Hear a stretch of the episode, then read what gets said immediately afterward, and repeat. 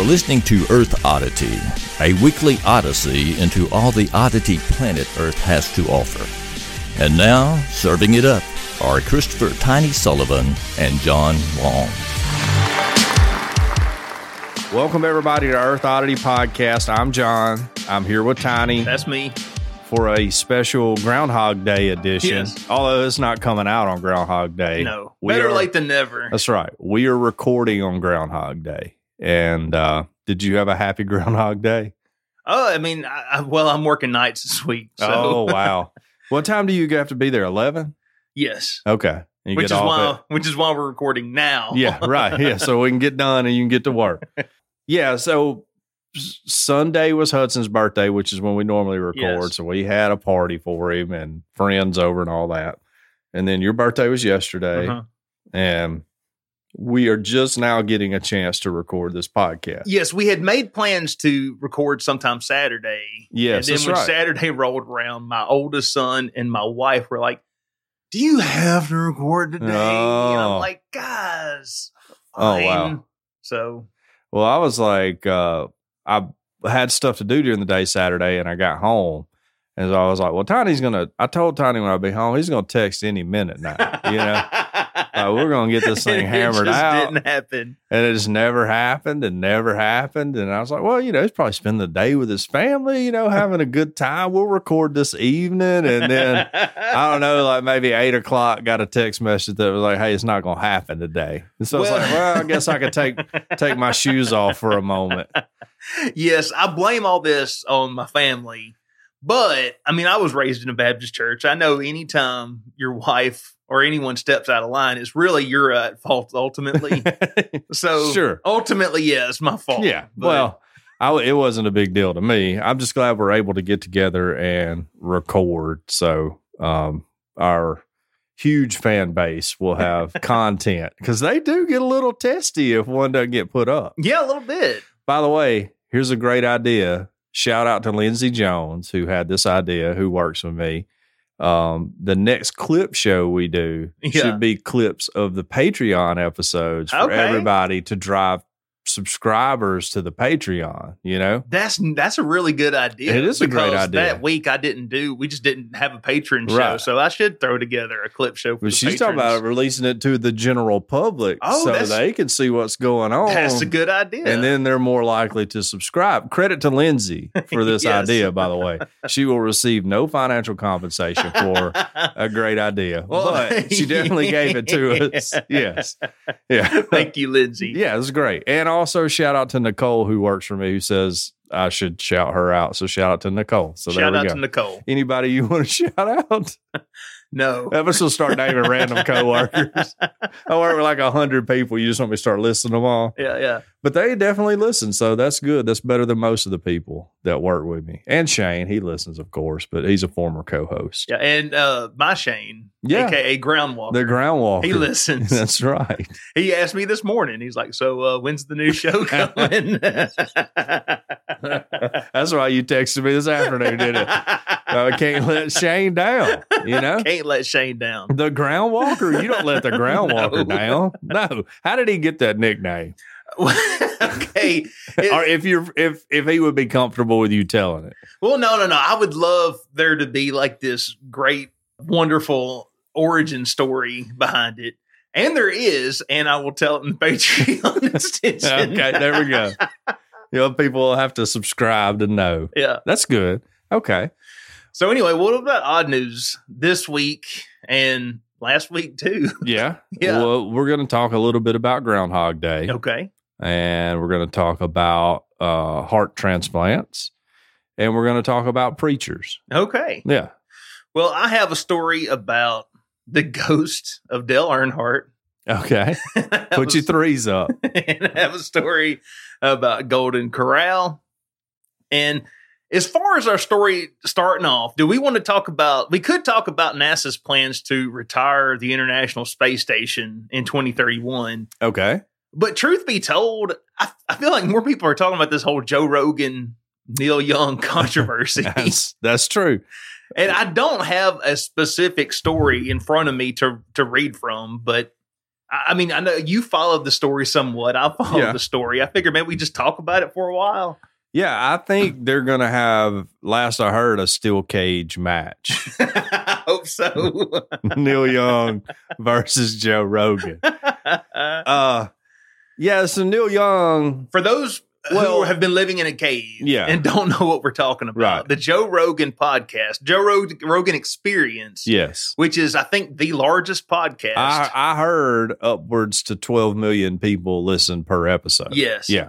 He just talks to various people who are experts in their fields. And then sometimes he just talks to his buddies about MMA. Yeah, right. I mean, it's basically his show is Joe Rogan doing whatever Joe Rogan wants to do. It's like me and Tiny if we were funny and had access to celebrities. They just get together and talk, right? Yes, right.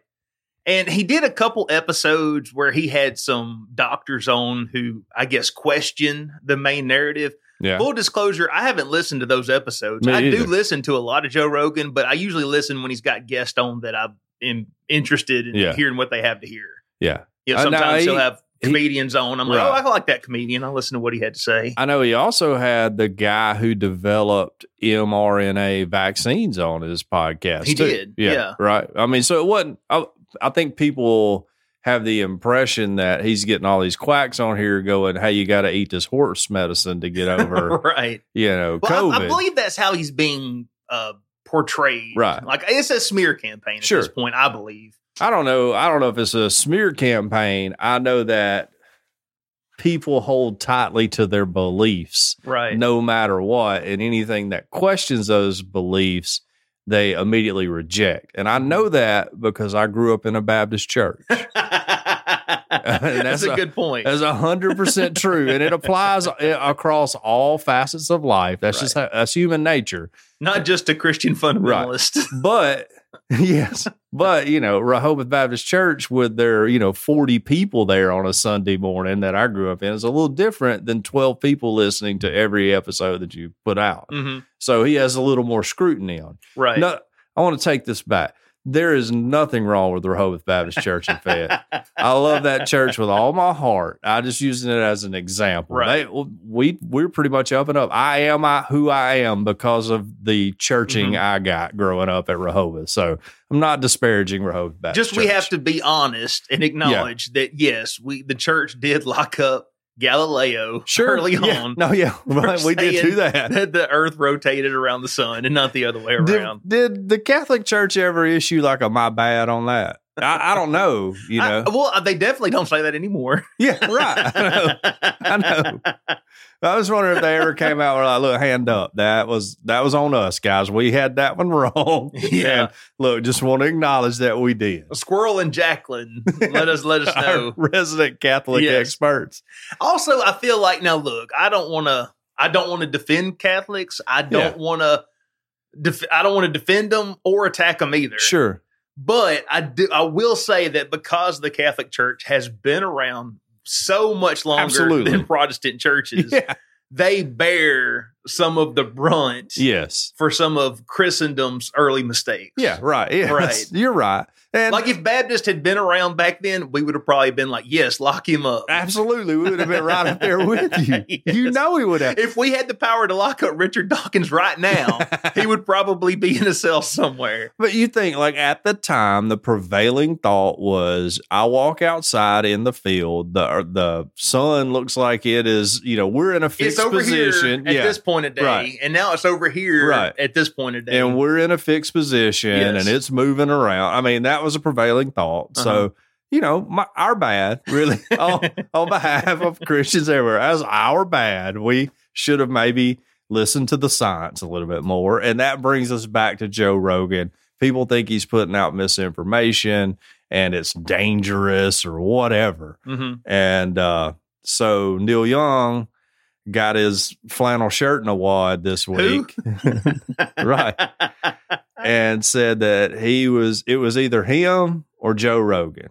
And Spotify said, 12 million listeners per episode. Not to mention we paid this guy $100 million that we're already for exclusive streaming rights. $100 million into. And 12 million people are coming to our platform or a guy who gets 6 million listens per month, mm-hmm. you know, and they made they did the math. Right. They got their nerds to crunch some numbers. Sure, right. And they came back and said, we really hate to see you go. Yeah, exactly. And we look forward to you if you ever decide to come back. And they're like, we'll make arrangements to as you wish, basically. Right. This is what you asked for.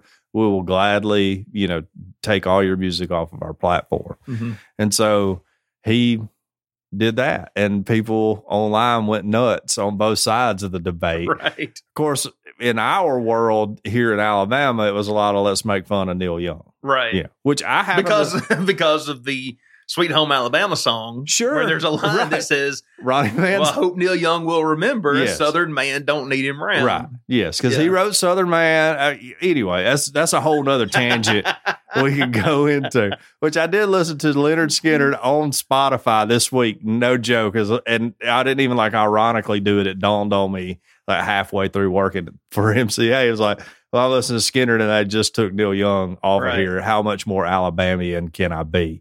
And also, a lot of people have pointed out the irony of Neil Young facing censorship for some of his music early on in his career. Yeah.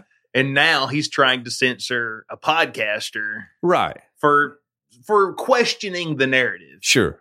Well, and yeah, that was the thing. Neil Young had a video that MTV refused to play, you know, mm-hmm. and I'm sure in the 60s there were radio stations everywhere that were like, who's this long-haired Canadian down here? And we're not playing it.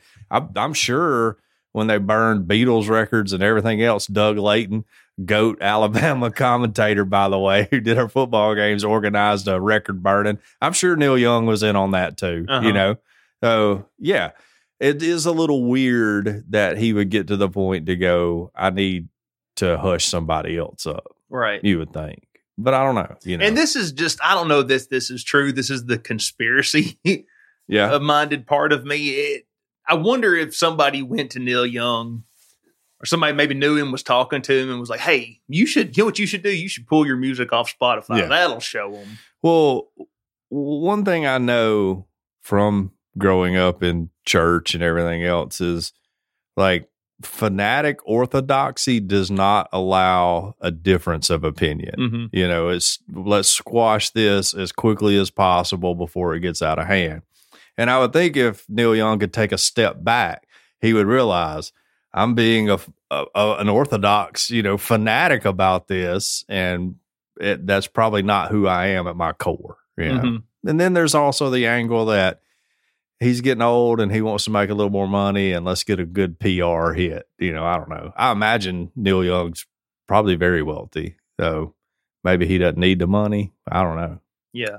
But he's like, he could probably afford 3 houses in Belmead if he wanted them. Oh, I'm sure he could. Let me look up his net worth right now. Because this is the crazy thing. When I'll see rich people getting mad about stuff, I look up at their net worth and I'm like, nah, man, I can't get on your side either way. You know, like you're mad about something and you don't even have to shop for your own groceries. Let's see. His net worth is $200 million. Nice. There you go. Okay. God bless capitalism. Now, you know, that's not quite 100 million. No.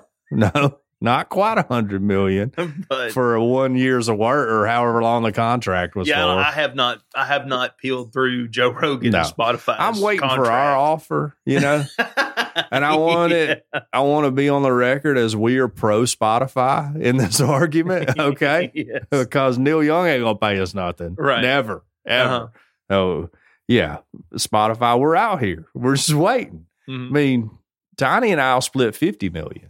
Would you be willing to do that? I don't want to speak for you. Yeah, we'll split 50 million. Yeah. And we'll put out 4 episodes a week. I can do that. Yeah. I need Friday, Saturday, Sunday off. You know? Nice. High school football, college football, and the NFL. And Thursday I need to leave after lunch. Right. We want to do it all from Alabama, you know, like right here. Let's turn your house into our studio. We'll buy a much bigger. We'll go over to the 06, you know. We'll be out there at North River. This will just be the studio. Yeah, this will be our studio in Bellmead. Yeah, there we go. That would be cool. Sure, till we get shut down because it's not zone commercial or something, and some city council person will get on their high horse. Yeah. Or when Right Said Fred comes out and says that Spotify has to choose between the Earth Oddity Podcast or Right Said Fred. We need to try to get past assault taken down. You remember that podcast? Oh yeah. That's a callback. That's like a 3-year-old callback. But the people who have been listening that long know what's up, you know. I wonder if that dude's even still putting out stuff. I have no idea. It's almost Super Bowl time, you know? Oh, yeah. And this year we got Dr. Dre and Snoop Dogg and Kendrick Lamar performing at halftime. So probably, well, now I don't know this guy. I'm thinking probably not sexual temptation. Yeah, I don't think that'll be an issue. But I'm sure there'll be plenty of stuff for him to complain about. Well, they'll probably have some dancers. You know, I've been to a few rap concerts in my life. They usually got some dancers around, so... He'll be able to work that in there. God, there's like so many people that probably have no idea. You know, all those That's a Story shows. Yeah. The like three of them that are still listening to us that we haven't ran off. They have no idea what we're talking about. Also, let me say that before we leave this topic, Crosby, Stills, and Nash, they have now come out and said that they want their music taken down if Joe Rogan isn't censored and removed from the platform. Yeah. And even though I think they removed Neil Young from their group, they stand in solidarity with him today. Well, my question is, why can they not get anyone more relevant? Sure. You know, you see what I'm saying? No, as we said before the show. Okay, if Joe Rogan is my target, I got to take him down, John. Yeah. We need to get somebody like that the world loves. Sure. And Taylor Swift. And I was going to say, we're going to take their music. We're going to get them to give Spotify an ultimatum. Who could it be? Who could it be? William Hung. We will get William Hung to say he will take down his music if Spotify don't censor Joe. You see what I'm saying? Yeah. Like y'all need to get somebody that bigger matters. Yeah, I agree. That people care about, that pulls in more downloads than Joe Rogan if you want to take him down. Yeah. Well, yeah, I don't think anybody, because there's been several people that have announced they're leaving Spotify. Right. But none of them, or there's nobody that is young that has said, hey, I'm going to get off of this. You know, they've all been people that are like, you know, 50 and up. They're AARP members. Right. And that were alive when JFK was assassinated. You know, like, all the young people are just like, hey, y'all, this ain't that big a deal. Right. You know, I feel like that's kind of how the world kind of feels about it, too. Like, look, well, if Joe Rogan's saying stupid stuff, I'm not going to listen to it. You know, like, why would I? Because he says stuff that I don't agree with. I think he's wrong. Which for the record, I don't agree with Joe Rogan, everything he says. No. Probably chiefly among them is I'm a Christian, and he's like agnostic. Yes. So there's a big one right there. Sure. But that doesn't mean I don't, you know, still listen to, you know, other stuff he has to say. I agree with him on other stuff, and I like a lot of the people he does have on the show to talk to. Well, the crazy thing... And some of them I don't either, so... Yeah. The crazy thing about freedom is there is no freedom unless there is somebody doing something you don't like. You know, like if everybody does everything you like, then there's really not true freedom. Mm-hmm. So you have to allow, you know, it's like I would never burn a flag. You know, that's an easy example to use. But the reason that freedom is good is because someone can go burn a flag. Right. You know, and if I pass a law that says they can't, well, are we really free? Like on a philosophical level, or I could get my panties in a bunch about it, but. You know, what's that going to do? You know, like you got to let people do stuff different and think differently, say differently in order for there to be true freedom. And you have to be mature enough, I think, to allow that to happen. Mm-hmm. Now, the fallback is going to be people are going to die. You know, that's what they go to. I said it on this podcast before I had COVID, you know, we had COVID, before I gave you COVID in an intense makeout session. And that's how they get you. You can't win an argument against them because they're like, well, you're going to kill somebody's grandmama. And you're just like, well, golly. What happens when you say this? What about if Joe Rogan is not allowed to remain on Spotify? People will die. I know. Because he gives out a lot of health tips. Sure. He talks about how important health is and how important it is for like, you know, people who are overweight like me to get healthy. He's all about exercise. He's all about nutrition. Yeah. If he's not allowed to say all this stuff, people will die. Yeah. No. Yeah, they will. You're right. Obesity is a huge killer and I suffer from it. So the difference is I kind of just want to die. So, you know, I don't pay attention to Joe Rogan. So somebody do all the math on that. Yeah. If somebody is able to calculate how many people will hypothetically die from listening to Joe Rogan versus how many people will hypothetically die from being not allowed to listen to Joe Rogan, come up with a figure. Yeah, let's see. Or maybe how about this? How about we all just take a step back and think, you know what, this is all just stupid. Yes, that's really what it is. It's so stupid. Like if you get down to the core of the whole issue, it's just stupid. It's so stupid. It's like, why would anybody ever make this an issue? But I think it's like an old person thing, you know? Like well, I really do. And from the outside, that's what it looks like. Like the people that I've seen most upset either way on it have been old people. The people making fun of it are like our age and down.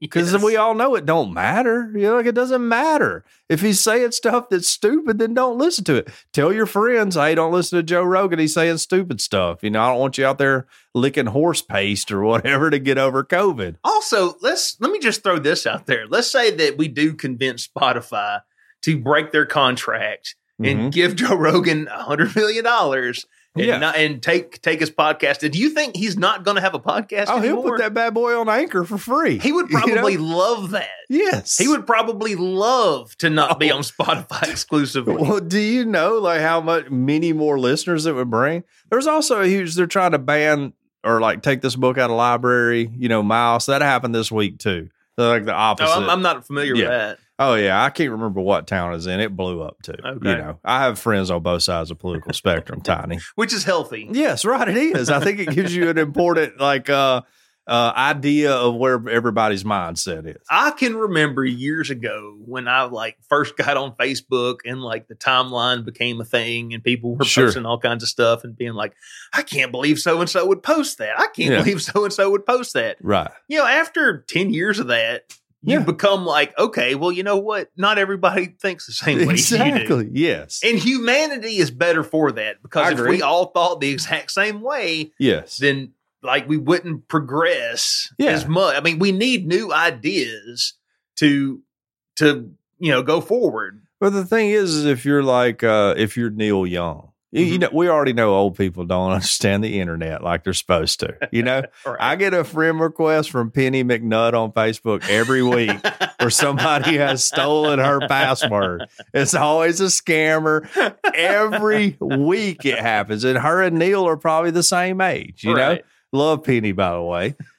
Anyways, so they don't understand the internet, and Neil's probably on Twitter or whatever and reading it and reading everybody getting fired up about Joe Rogan. He's like, you know what? I can do something about this. I'm Neil Young, one of the most respected musicians of all time. Because he's thinking back to his touring days. He still thinks, like, it's packed like arenas. Yeah. He thinks it's 1968, you know, because that's what I said. I still think it's 1995, you know, like that's just how your mind works. And then he gets fired up and does this. Yeah. And then all the other old people and people that are like orthodox on the issue, who could be younger people too, get all fired up about it. And that emboldens him. And then other people are like, well, look at all these people. I'm going to get in on this. And, you know, and then everybody else in the world is like, hey, this is you guys are making a big fuss over something that shouldn't really be anything to fuss over. You know? That's just how I look at it. Yeah. Anyway, so that's Joe and Joe versus Neil, which is really an old people issue. They don't understand the internet. Like if you get on Twitter and everybody's saying Joe Rogan sucks, you know, you got to understand that's Twitter and they say everything sucks. Yeah. People are mean on Twitter. I mean, well, I mean, they're chasing clout. And that's how you Here's the thing. You can say something super controversial and get a whole lot of hate. You can have your tweet ratioed, but just that's from the sheer fact that that's going to get it attention makes it worth some people to say crazy outlandish crap like that. And that's why they do it. And that's why Twitter is such a cesspool. Yes. No, you're right. Yeah. You're exactly right. It is a cesspool. Even sport. I'm only on Twitter for sports, really. Every once in a while, like Whoopi Goldberg broke through the timeline today, you know? We're saying the Holocaust. The Holocaust, John, was not about race. Well, here's all right, I don't want to talk about Whoopi any longer than we have to because we got a show to do and you got to get to work. But I was under the impression that Miss Goldberg was Jewish this whole time. I thought that she was Jewish. It was only today that I found out her name is like Karen Johnson or something, and she changed it to Whoopi Goldberg. Right. This whole time I was like, Whoopi's Jewish, you know? Yeah. And my whole life, literally. Like, I was like, how bold of her for a Jewish lady to be sister act, you know, to be a nun, you know? Also, you know, maybe she had a larger point. Maybe. But imagine somebody saying, well, you know, slavery wasn't about race. Sure. Slavery was about man's humanity to man. Man's inhumanity towards man. I don't want to. Same thing. Yes. I don't want to get into... well, here's a thing that confuses me. All right. Sometimes, any of our Jewish listeners, please comment, call in, get in the Discord, whatever. Sometimes Jewish people are counted as white, you know? And then other times Jewish people are counted as Jewish people. Yeah. I don't understand that either. And then there are African-American or you know, Jewish people too. Rod Carew, I assumed Whoopi Goldberg. You know, but and there's like what is it, Beta Israel and Ethiopia and all that. So you know, I assumed it was all up in there. I just don't understand. Sometimes we count Jews as white people, and sometimes we don't. I'm cool. I welcome everybody to the white race. You know, yes. I welcome all races to our race. So including O.J. Simpson. Sure, man. I mean. Forgive and forget, Tiny, is what the Bible says. He was found not guilty. That's right, by a jury of his peers. And when he was busted for his little sting operation, he served his time. That's right. He has paid his debt to society. Heck of a guy. Dude's going wild on Twitter, by the way. When he got on it, it was amazing. And you're like, it's OJ. He blocked a lot of people. I don't know how he even got to Whoopi. Oh, I was talking about Twitter being a cesspool. Yeah. So like, I rarely see that, but sports Twitter's real mean too. But all of sports is mean. Yes. Yeah. Alabama lost again to Auburn last night in basketball. Had people text messaging me in the middle of the night. So whatever. Let's get back to Groundhog Day. Weather predicting Milltown Male MEL dies just before Groundhog Day. So Milltown Male is from Milltown, New Jersey, and he is their groundhog. Okay. There are multiple groundhogs. Birmingham has a groundhog. Other locations have groundhogs. I'm only familiar with the, what was the one in Groundhog's Day? Punxsutawney Phil or something. Punxsutawney Phil, yeah. That's the only. He's the only one I know about. That's the only one that counts to me, you know? Right. Like, I need a dude with a top hat on, you know, holding this thing up in the air, which happened. What a weird tradition to get into, by the way. Yeah. You just look at it. Anyways, every February, hundreds of onlookers flock to the American Legion Pavilion trying to catch a glimpse of a local celebrity, Milltown Male. How many did they say flock there? They said hundreds of onlookers. And you know the American Legion Pavilion smells like cigarettes, you know, even though it's outdoors. Says, however, Groundhog Day won't be the same this year. The weather-predicting groundhog died just before his annual big day on Groundhog Day. The tradition holds that if a groundhog sees its shadow, we can expect 6 more weeks of winter. And if the groundhog doesn't see its shadow, an early spring is predicted. But Milltown has canceled its event because the Wranglers don't have time to find a replacement for Male. So he went on in to receive his reward. Said, well done, my good and faithful groundhog, you know. And he didn't have like an heir. I guess they didn't have one lined up. I think it would be good policy dealing with rodents to have a backup. You know, their lifespan can't be that long. Well, these groundhogs, do they have to go to school to become like... I don't know. Do you have to go to the meteorology school? Go over to Mississippi State to meteorology school? Said there's a quote here from a wrangler. I like that you are a groundhog wrangler. This is Russell Imbinder. We just said, you know what? We can't do it this year. You can't do it the day before. It takes a lot of planning. His death was announced on a Facebook page set up for him. We Wranglers are sad to report that Milltown Male recently crossed over the Rainbow Bridge, the post said. Okay. That's getting a little esoteric for my taste. Yes. Considering the animals don't have souls. I've covered that before. Okay. Considering the average lifespan of a groundhog is about 3 years, this is not such a shock, but Mel left us at a tough time of the year when most of his fellow groundhogs are hibernating. So they started their tradition way back in 2009.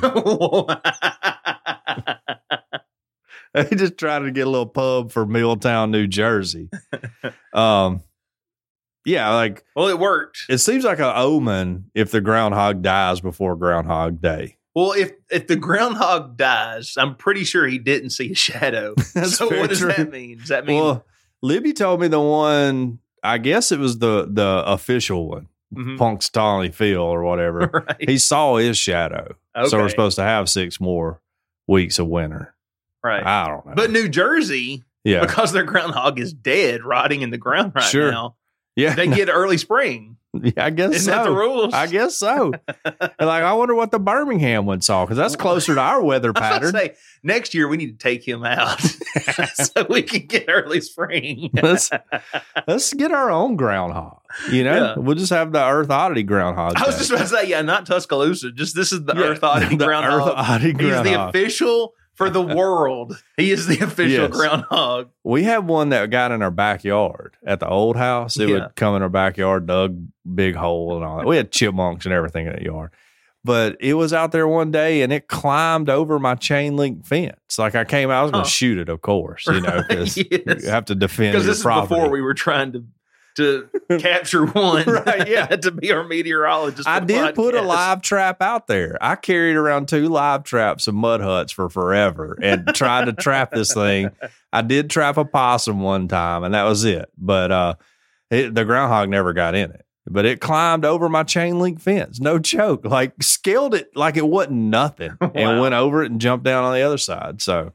and then my neighbor eventually shot it because it was getting in his garden, and he was like, "I just sat out on the porch and waited for it." I would love it next year if we had this big thing. We're standing up in front of the podium, and like Wiltz is there, and Steven's there, Cajun Curl truck behind us, yes, and we're fixing to bring out what would our groundhog's name be? Oh, I don't know. What's a good O name for oddity? O and oddity.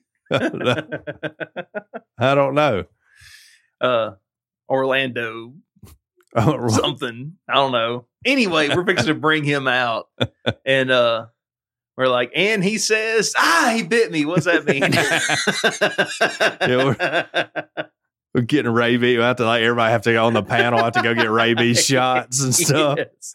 Yeah, which I heard those. That means we skip spring and go straight to summer. Yeah. I you know, they wear gloves. I saw a thing. I heard they like practice and all that. So I think the groundhog gets conditioned. So maybe we can like stick it in a cat carrier and just practice getting it out a few times, and we'll be okay without getting bitten.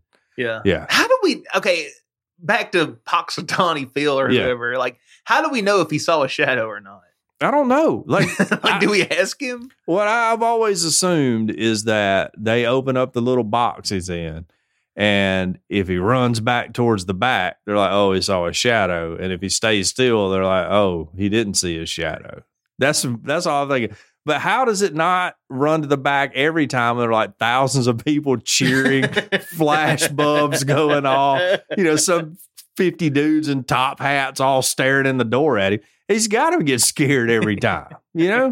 And what's with the top hats? I don't know. This whole thing is wonderful. You're more in tune with top hat culture than I am. You have worn top hats before. I never have. So I've worn a zoot suit before, so I'm more in tune with that. If Sometimes we have a zoot suit, you know, question, I'll be the expert on that. I'm going to defer to you on all top hat topics. Gotcha. Well, John, my next story here is, you ever eat at Golden Corral? Yes, of course. Do we don't? We don't have a lot of them down here, though. We don't have a lot. We had Ryan's. We right? do. You know, or we had Ryan's. Yeah, there's not a Ryan's in town anymore. COVID is pretty much shut down all the buffets. Got to be tough on the buffet industry. No. You know, like how bad is it on restaurants in general? But if you got a buffet, that's tough. You may as well just go ahead and start looking for a job. Sure. Yeah, I know. How do you make it through it? I don't know. I don't know how. What's the one down here? You talk about the Chinese one? Peking or whatever. Yeah, I don't know how they managed to remain open. You talk about the one by the original Taco Bell. Yes. Right. Yeah. I don't know, but I used to stop in there pre-COVID and get lunch. You know, I just go through and get a to-go plate. Yeah. That's what good's a buffet if you can't get something to go, you know? That's why you line your pockets with plastic bags. That's right. We're toting out 50 egg rolls. We eat egg rolls all week, family. Okay, well, I have eaten at a Golden Corral exactly one time. Oh, yeah? And it was in Cincinnati. I'll say I was and my dad were going to a Reds game. Okay. And we stopped at one time. Nice. And it was fine. You're a Reds fan?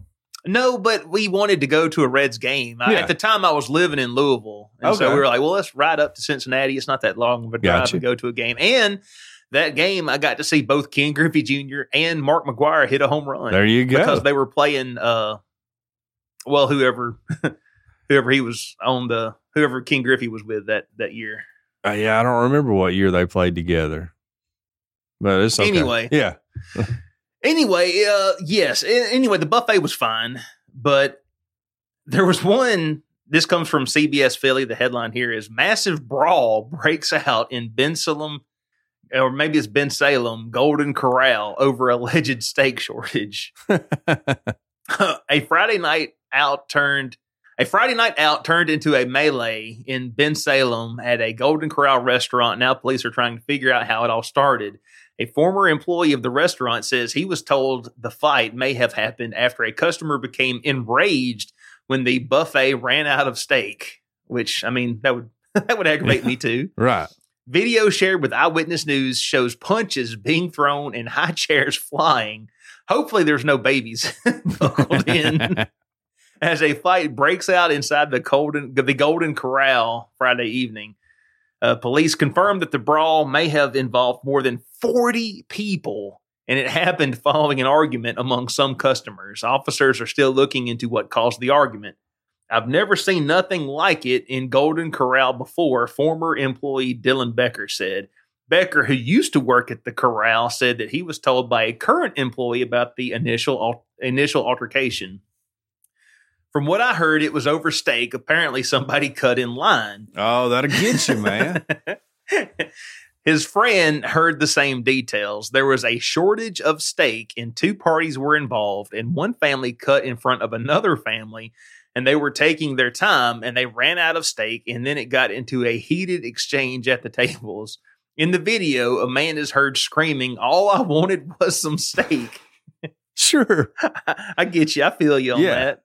Well, you can't go breaking in line, you know? No, yeah. I mean, that's we live in a society, you know, like you have to follow the line. That's how life works, you know? Yeah. You can't break in line. You deserve to get punched for breaking in line. I mean, what is this? Like China when it was under Mongol rule? Yeah, right. I mean, that's exactly right. These people are the same people, the line breakers, same people that leave their buggies in the parking lot at the grocery store. They're the litterers.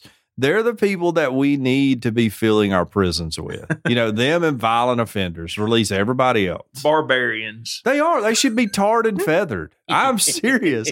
Because it's so inconsiderate. We live in a society. Anyways. It goes on they just quote some people talking about how terrible this was. But, you know, worse than the fight that broke out is the fact that this family would cut in front of another family and take their steak. Yes, that's it. That's the most alarming thing. I think that's justifiable grounds to fight, you know? Yeah. And I think the ultimate blame on this should be laid on Biden's feet for supply chain shortages, yes. You know? We just got to, I mean, let's go straight to the top. Yeah. We have to blame the current administration. Do we know if Golden Corral has a vaccine mandate? I don't know. But, if only we were allowed to serve COVID-ridden steak, maybe this could have been avoided. Maybe so. I don't know. But when you have your heart set on a steak and somebody cuts in line and gets it, it'd kill you. I mean, that's devastating. I love steak. Me too. So, and you know what? I mean, don't get me wrong. I love the ribeyes and the T-bones and all that stuff, but just a sirloin steak. Sure. I like that too. I'll take that. When I was a kid, when we would eat steak, I just always like, this is what rich people eat. That's like in my mind. That's what, and so every time I eat steak, I have that same feeling. Yes. Like, this is what rich people eat. And now that I am rich, it's like double awesome. So yeah. So I can eat steak whenever I want to now. So yeah. I used to think, I get to eat steak on special occasions, but like rich people, they eat steak every week. Yeah, all the time. Like three times a week. They have steak for breakfast. That's why they have it on the menu at Waffle House. I was about to say, yeah, steak and eggs. Beautiful. I mean, that's the most expensive thing on the menu. That's going to run you like $10, John. Went to the Waffle House the other day. Nice. Yeah, it's was it everything I dreamed it would be? Yes, it's exactly everything you dreamed it would be. Yeah, they're still not open all the time now, but Hudson and I went for lunch on Friday because his school was shut down. They didn't have enough teachers, so I took him to Waffle House for lunch. Nice. Speaking of Hudson, he turned 14 on Sunday. He did. I probably have talked to, Hudson has a lot of heart issues that he was born with, congenital heart defects. Basically has half a heart that's in the wrong side of his chest, which is not a big deal, apparently. Like the first thing they told us when he was still in the womb was, it looks like his heart's in the wrong side of his chest. And I was like, oh my goodness, it's not going to get worse than this. And the doctor was like, that's not that big a deal, man. He was like, let me tell you the big deal. Like, yeah, your kid's probably not going to live. And anyways... So he's 14, miracle, really, and I don't talk a lot about it because I don't want him to be identified. I don't want him to create an identity for himself that he is just a kid who has overcome a lot of heart issues, because he's so much more than that. Right. Well, there's some exciting news that broke this week. Okay. We're going to talk about the Muslim doctor behind the first cocaine-laced pig-to-human heart transplant. That didn't even dawn on me that this might, at some point, like directly tie into y'all's family. Absolutely. Yeah. Okay. Currently, Hudson is not a transplant candidate. Because he's doing good, right? Well, the way his heart is formed, though, they can never get a regular heart in there. Well, what about a pig heart? Maybe with cocaine. Yeah, maybe a pig heart with a cocaine. Sounds good to me. Excuse me, I got a dry throat. All right, when Dr. Mohammed Muhadin was growing up in the seaside city of Karachi in Pakistan, the word pig was taboo at home. Mentioning it accidentally would have him punished and told to wash his mouth out. Just for mentioning pigs. I don't know how you accidentally mention pigs. How do you accidentally mention anything, really? Well, maybe he's like sitting there on the couch and he's reading his little ABC book, and it's like the horse goes, neigh, yes, and the sheep goes, bad, and the pig goes, whoosh. How dare you say that? We don't speak about pork in this house. He said it was a big no-no in my family. It was forbidden in our home. He would even accompany his father and brother to hunt wild pigs outside the bustling metropolis in the rural areas of his province, which hog hunting is a time-honored tradition in the South, too. It is. So fast forward decades from now, and the doctor is one of the pioneers behind the first genetically modified pig heart to be transplanted into a human body. This groundbreaking surgery took place in the first week of the year at the University of Maryland Medical Center. He is their director of cardiac xenotransplantation, the process of transplanting a living heart from one species to another. Led by him and Bartley P. Griffin, the director of the center's cardiac transplant program, the latest procedure used a heart from a genetically altered pig supplied by a Swedish biotech company. The recipient of the heart is a 57-year-old man currently in recovery. in the United States, which has an acute organ shortage crisis. I'm going to read that again for you, Mr. I'm not donating my organs. I will donate my organs. But on your own terms. On my wife's terms. We have an acute organ shortage. The transplant has opened up vistas of life-saving possibilities for thousands on national organ transplant list. This is a super long article, and it gets a little bit deep into medical stuff. I'm looking for the cocaine part, though.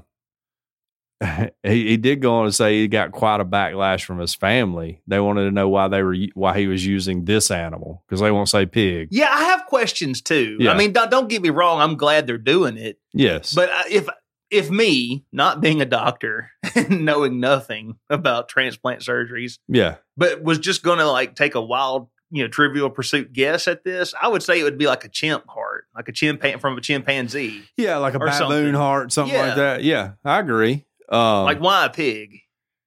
Well, he said they manipulated the genes of these pigs. I read this whole article, by the way, to become a little bit closer to terms in humans in terms of immunology. It said we didn't convert it into human, but we changed the genes in a way that the organ rejection was delayed.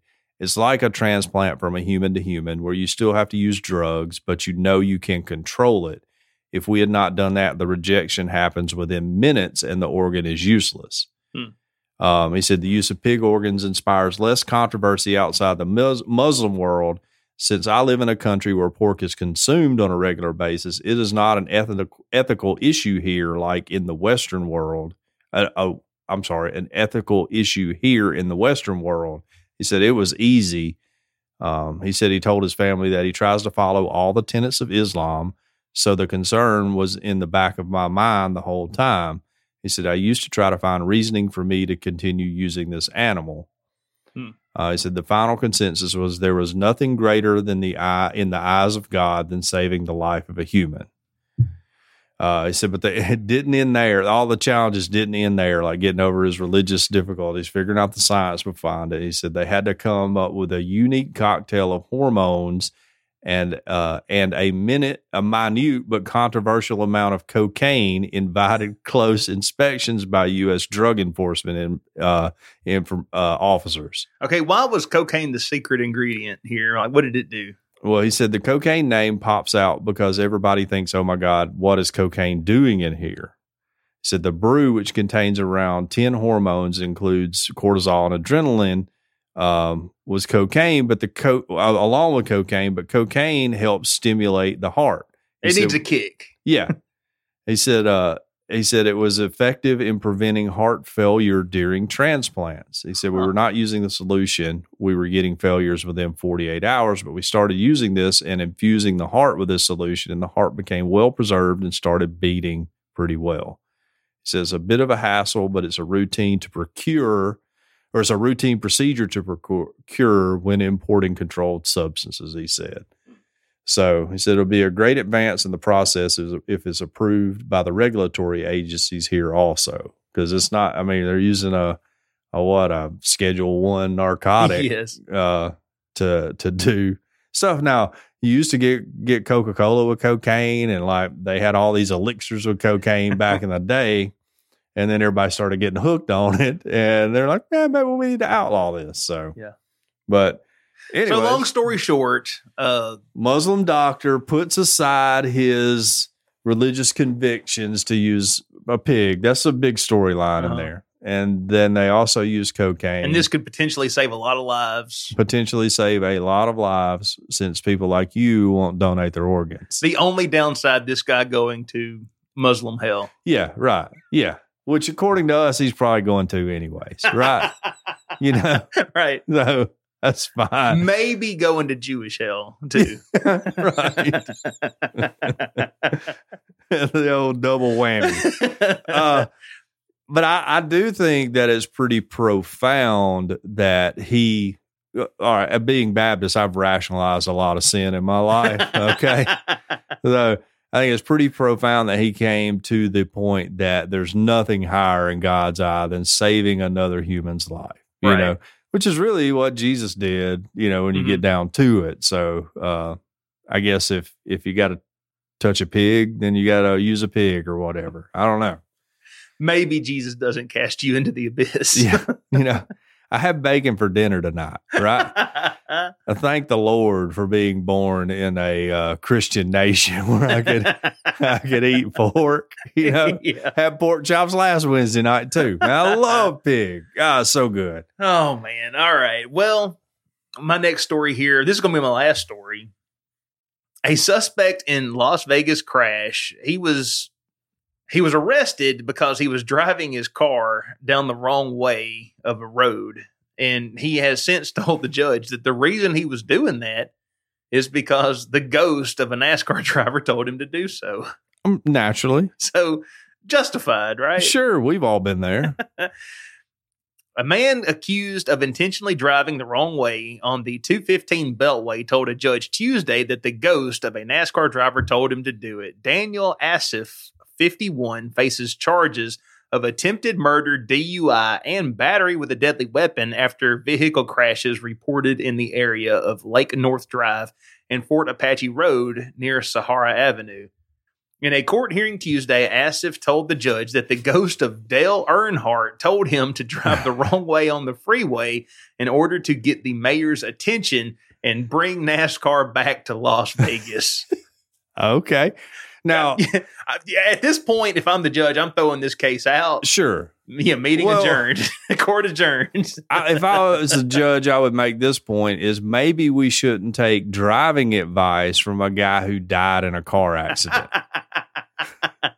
You know? I mean, that should give you some pause before you go driving the wrong way, okay? Judge Ann Zimmerman noted that Asif reportedly had heroin and methamphetamine in his system at the time of the crash. That'll make you see some ghosts. Which I would just like to say for the record, that had nothing to do with his visions of Dale Earnhardt, okay? That is a completely coincidental, non-related issue. Sure, right. Prosecutors asked for a $200,000 bail for Asif, including alcohol monitoring and a ban on driving.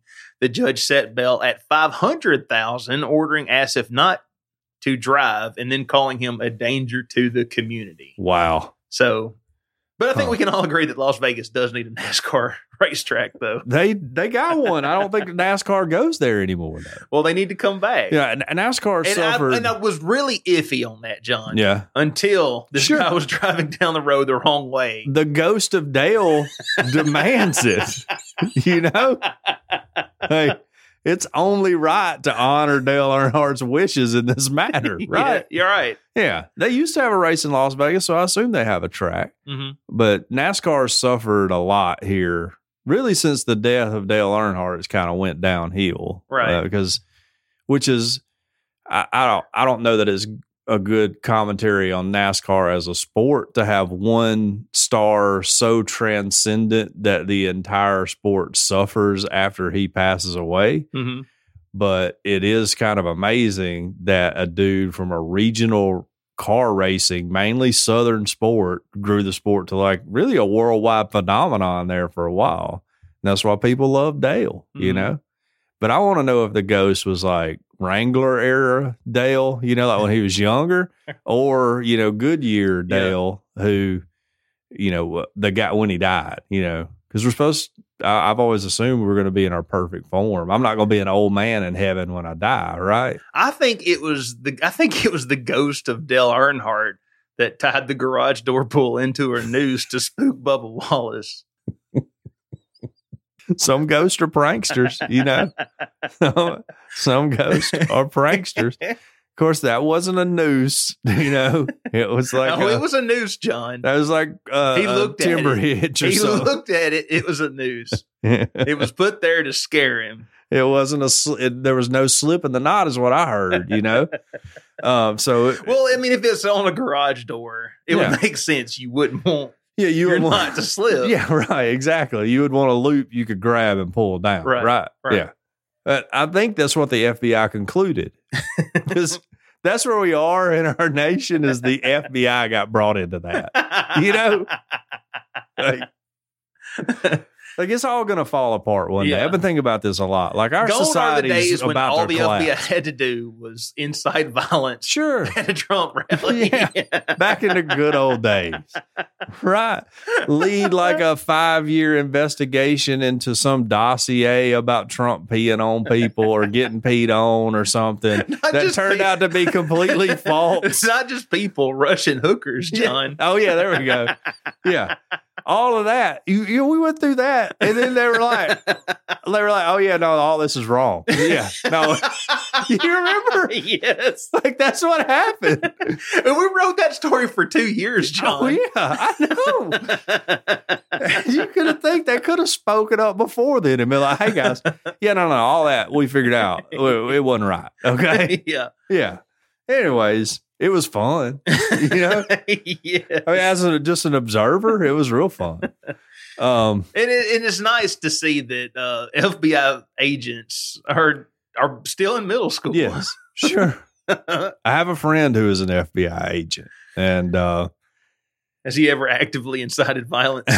I don't know. I wouldn't put it past him, you know. Which. For the record, we don't know for a fact they did that. We just know the lady testifying before Congress said she couldn't answer that question. Like, right. Why can't you say no? Yeah, it would be very simple to say no to that. Yeah.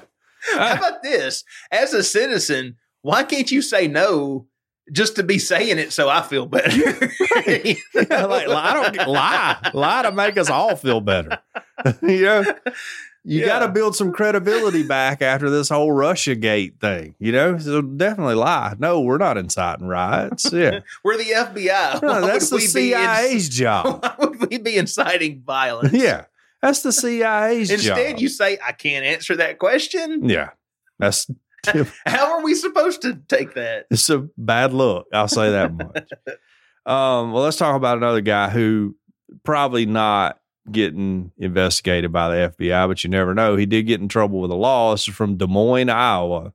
A Metro Church leader is charged with criminal mischief after allegedly driving his son and his son's friends around Des Moines as they pounded down people's front doors. When you say pounded down... That's what the article says. Okay. Sounds sexual, but it's not. Right? Pastor Timothy Rood was the founder of Walnut Creek Church in Windsor back in 1987, and now he's charged in a series of bizarre crimes.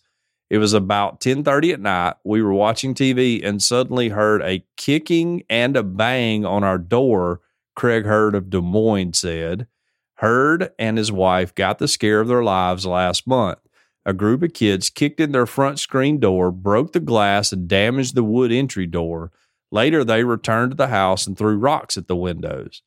The Hurds chased down the getaway car and got a plate number. That led police to Timothy Rood, the pastor emeritus at Walnut Creek Church.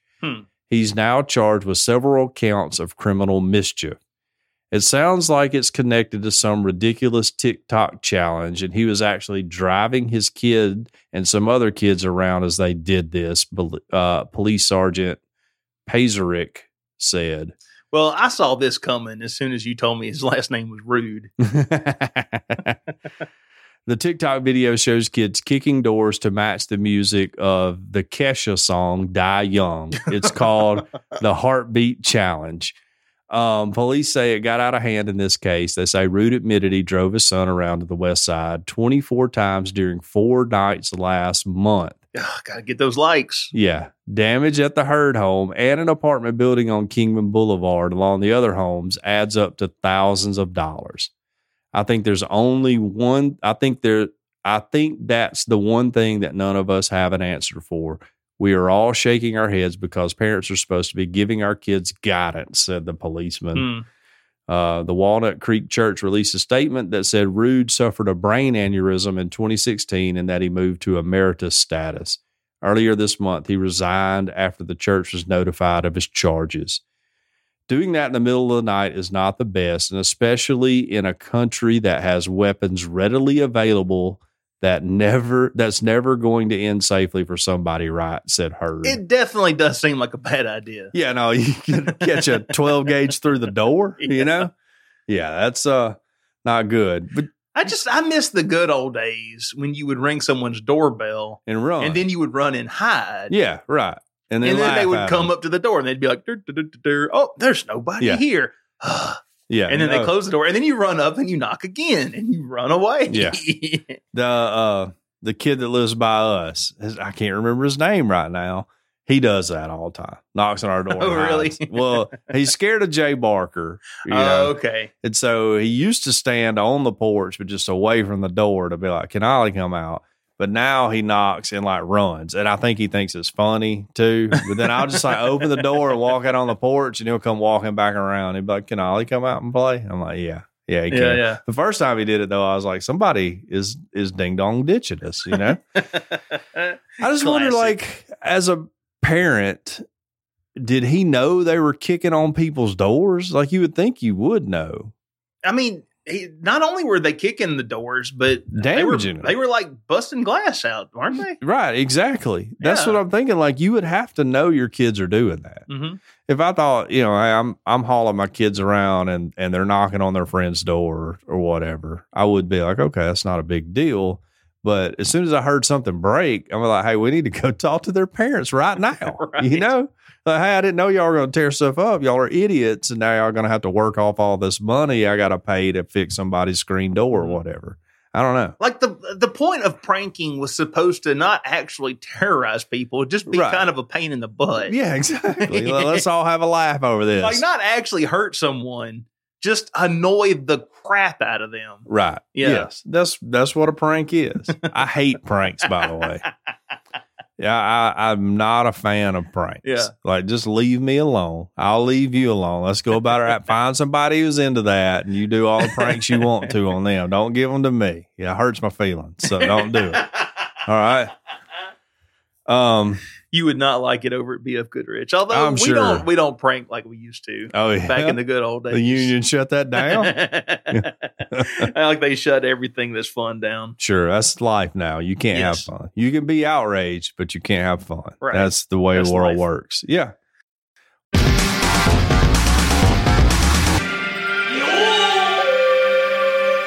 Well, let's talk about our sponsor, world-famous Cajun Curl Bayou Blended Spice. We want to thank them for their support.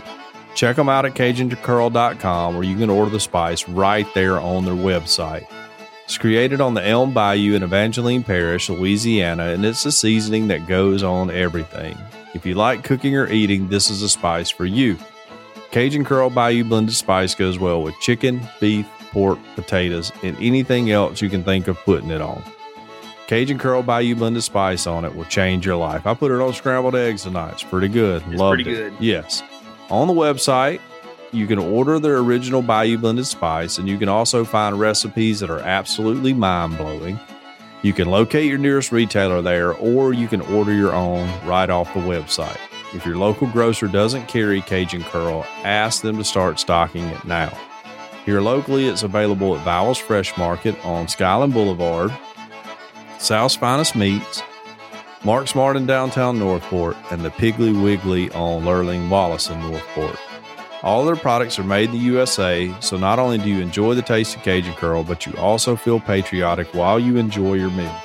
It's all natural, low salt, has a little kick to it, but it doesn't burn your lips.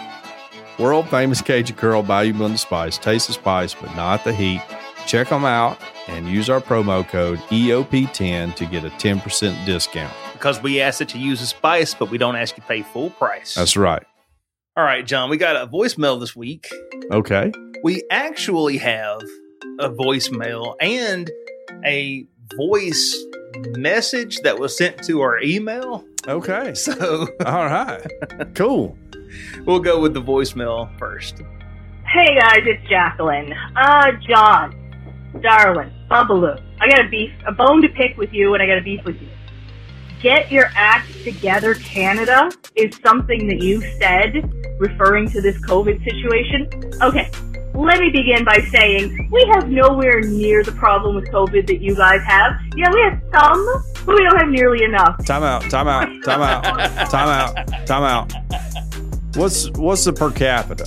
You know, like we got a ton more people down here. Of course, we're gonna have more problems, right? Well, I mean, I was about to say it's like gun violence. Of course, we have the most gun deaths, but we've also got more guns and more people. Yeah, like 90% of Canada's population lives within 100 miles of the U.S. border. You know, and the rest of us like moose. You know, caribou. Yeah, caribou. Whatever. You know, bears and whatever. Mounties riding on horses. And they're cool, absolutely coolest uniform. That's about all. That's it. They don't have anybody up there. Okay. But anyways, go ahead. Coming in hot. All right. And you can say freedom all you want, and that's fine, but I'd rather be alive. Second, you're on thin ice with the Canadian Sisterhood, John. You're an honorary member. Come on, you might lose your privileges. But seriously, guys, it's all good. It's all fun and games until someone dies of COVID. Well, whatever. Anyways, great show, as always. Love yous all, and I will talk to you later. Bye. Okay, I just found, it's going to take me a little bit to parse through the website here, but I've just found COVID-19 cases per capita by country. Let's see where we're at. Oh, man, it's like 155 different things. Let's see. Okay. It doesn't have... It said per capita, it's got deaths per million. United States, 2,700.73. Per million. Per million. Okay. Golly, man, where is Canada? Maybe that they are killing us in it. You know? It's fine. I've been losing in everything since the national championship game. I'm numb to it now. It doesn't even bother me anymore. All right, here we go. Here's Canada. Where are they at? 905. Okay. All right. Just a smidge better. Okay. Slightly. What were we again? 2,700. 2,700. They're They're at 905. Okay, so but 1/3. Yeah, one third are deaths per capita. Per million. Yes. Yeah, per million. Per million. Yeah, they have 38 million people in Canada, I think, and we have 480 something probably. I don't know, 380. Yeah, about 10 times our population. And we're much more stubborn people, you know, because we weren't subject to British rule for as long as they were. You know, they just fall in line. Somebody says something. Yeah, that's just how it goes. All right. I love Canada, by the way. Yeah, I mean, I don't want to get into this. I still think that, I mean, if you're... I'm trying to think of the perfect way to word this. If you're super scared of COVID and you want to be safe and you want to cower in your house, and, you know, I'm not against that. Yeah. You know. Well, I think the phrase you were wanting to say is, if you're scared, say you're scared. Right? You know? Yeah. If you're scared, say you're scared. It's fine. I think freedom doesn't mean you should be compelled to take on these risks, but if you want to risk, I think you should be allowed to. Sure. Freedom. That's what I'm for. That's what we're for. Yes. Yeah. And if freedom kills a lot of people who wanted to take those risks, sure, I feel like that's on them, not the state. I agree. You know, that's my thing. Yes. You know what killed a bunch of people? Communism. Okay. Killed a lot of people. Documented. I will say, per capita, communism killed a lot more people. They did big numbers. COVID-19. I mean, world record numbers. It was phenomenal work. I mean, not phenomenal work they were doing, but I mean, just the pace they would have to keep up to kill that many people. Well, John, I don't know if you know this, but communism has never actually been tried. Sure. What they had was state capitalism. Okay. All right. I get so tired of that. Don't get me started on economic systems, you know, because whatever. What's going on with the truckers in Canada? Do you know? Oh, we didn't even talk about that. I don't really know what's going on, other than the truckers got a convoy, and I've seen a lot of... You remember the old movie Convoy? Yes. I've seen a lot of convoy memes on my Facebook. Apparently, they're mad, and this may have been what prompted Jacqueline to call in, because we were saying that there's these vaccine mandates, right, and like truckers can't cross from America into Canada, sure, unless right, they got their shot. Yeah. Or the jab, that's all my right-leaning friends call it. and like Canadian truckers, likewise, they can't cross into here unless sure, they have the shot. Right. And they're protesting that they have to get shots. Okay, so it's all tied to that. Well, you know what? I think really, when you think about it as a political force, truckers probably make more impact on everybody's lives than anybody else. If they were just like, you know, y'all ain't getting your stuff anymore. People be like, well, maybe the truckers are so wrong. I like right, having toilet paper or whatever, yeah, you know. So. Here's my question. And now look, personally, it weirds me out that the government can force you to get a shot. If sure, they can force you to get a shot, what can't they force you to do?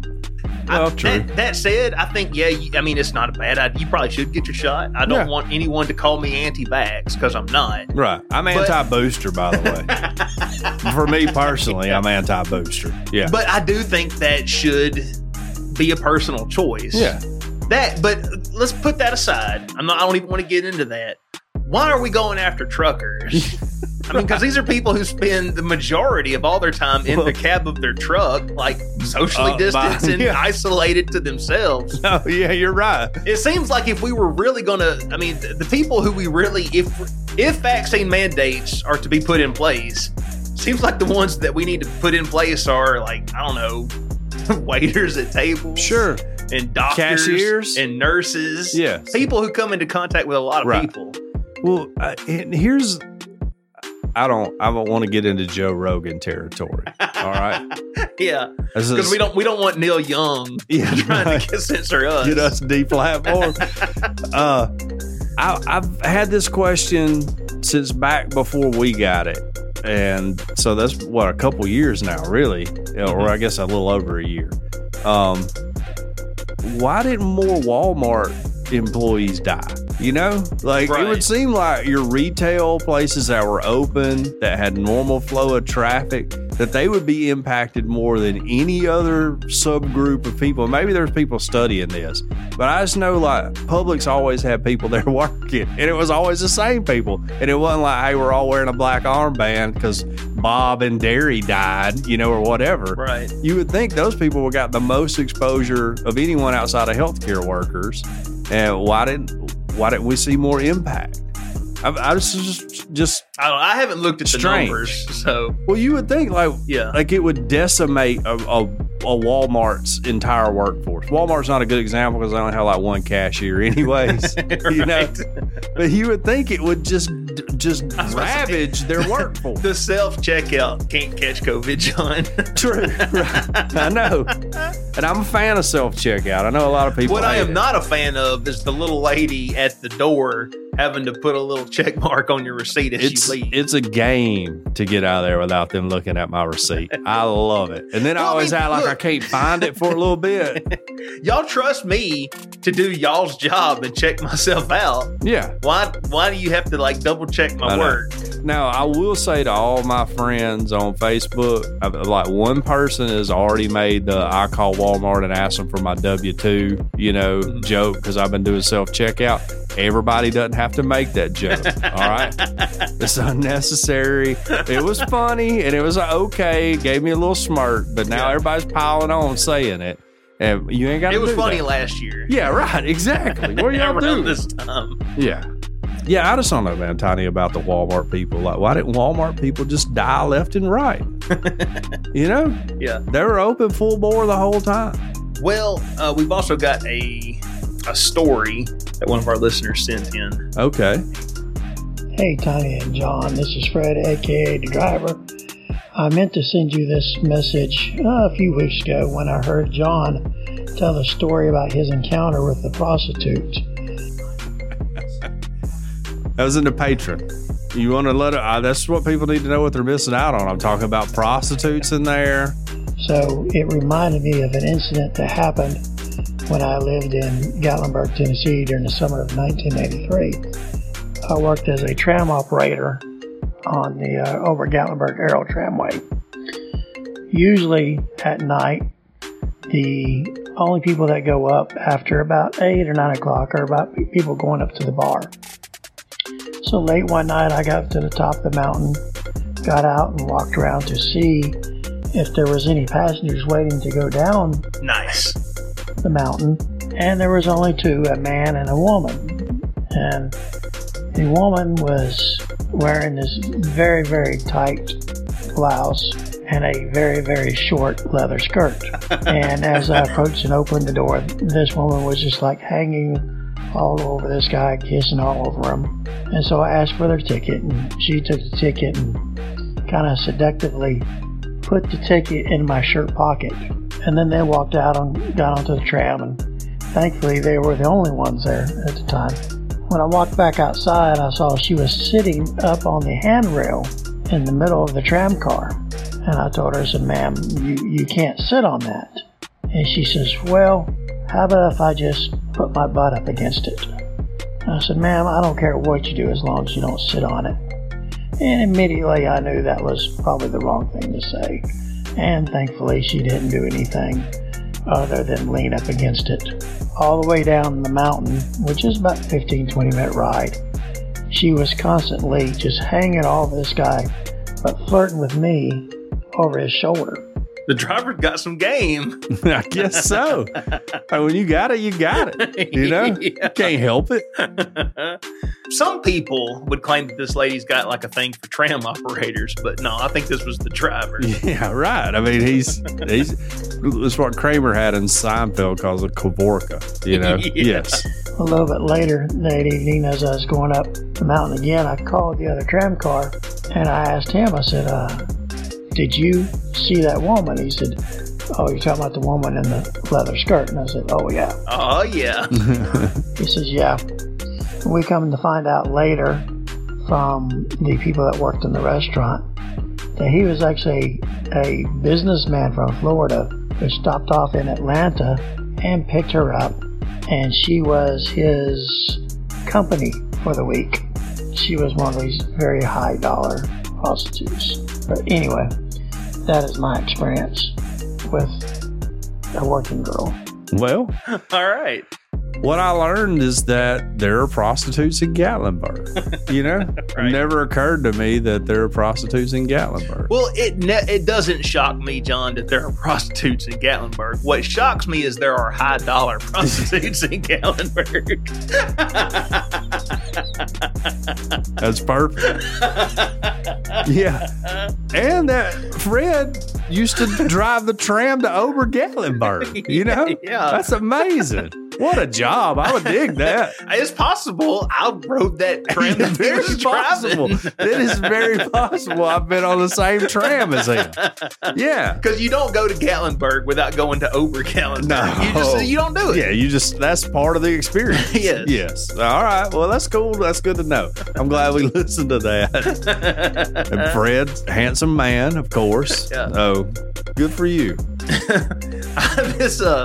This working girl would have probably like looked me over and been like, nah, he don't have no money. That guy ain't got enough to afford me. I'm wasting my time flirting with him.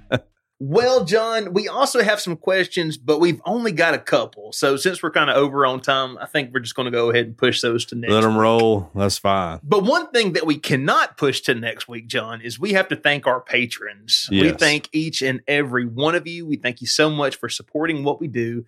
We would like to mention by name those who donate at the 10 or above tier. And those people are Mr. Daniel Hedrick, Mr. James White, Ms. Angela Pinto, Ms. Kara Wisco, Ms. Sherry Heron, Mr. Chris Payne, Mr. Derek Reeves, Mr. Henry Hernandez, got a little tongue-tied there, mm-hmm. Ms. Jane Updegraff, Ms. Jacqueline B., Mr. Shane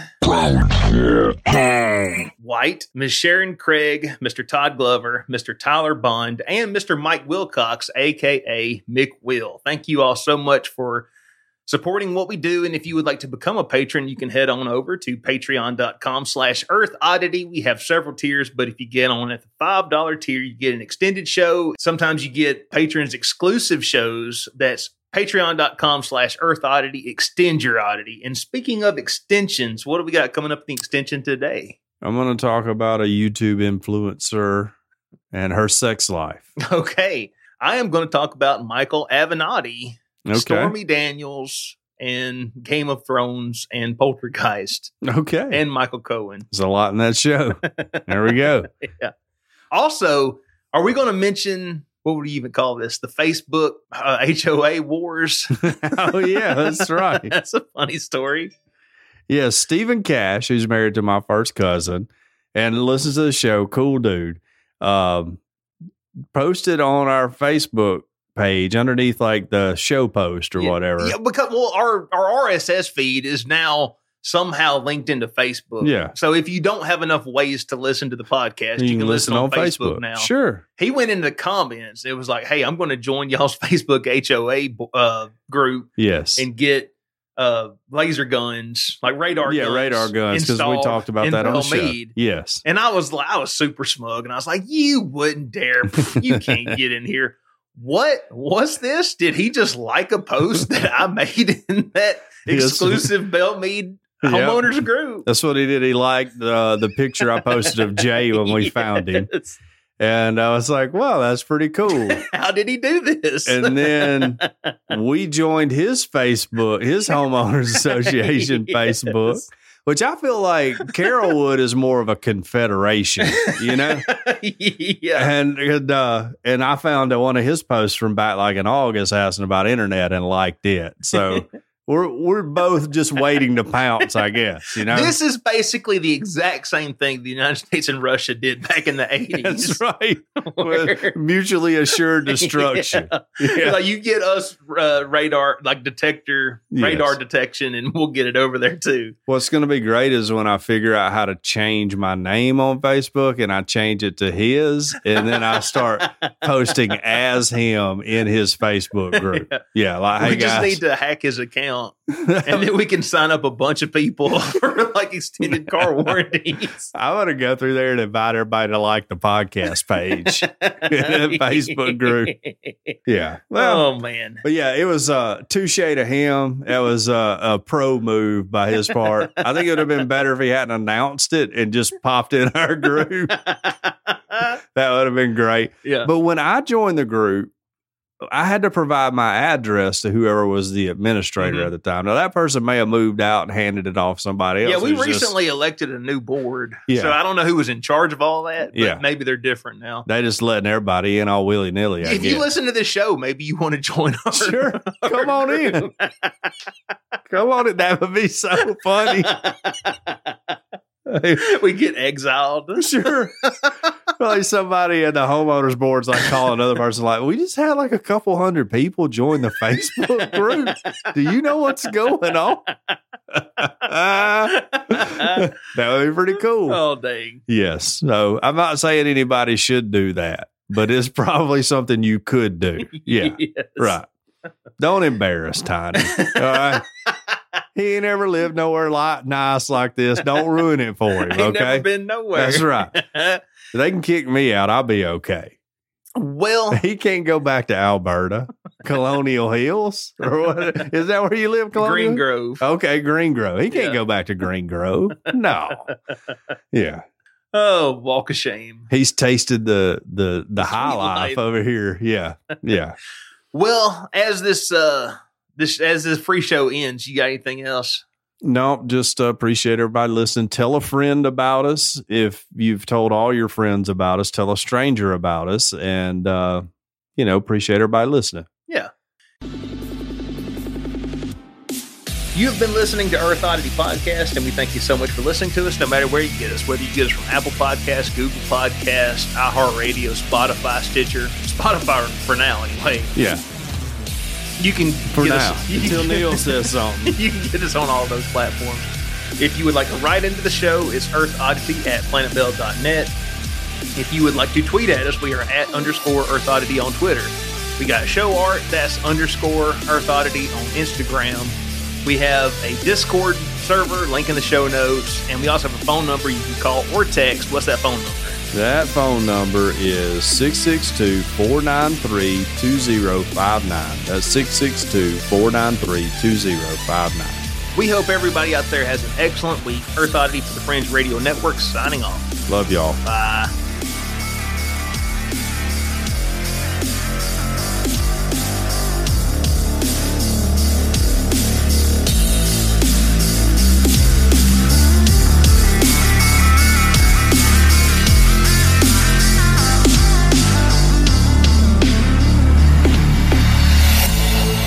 has been a very odd production. Thanks for listening.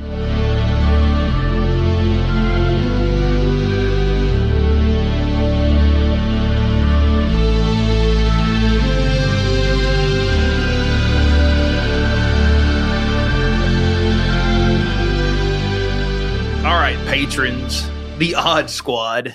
It's wonderful to be with you again. Thanks for joining us. Thanks for supporting us. We got a couple extra stories and just some general banter. So yes. You got anything to start us off with? Well, I was just thinking like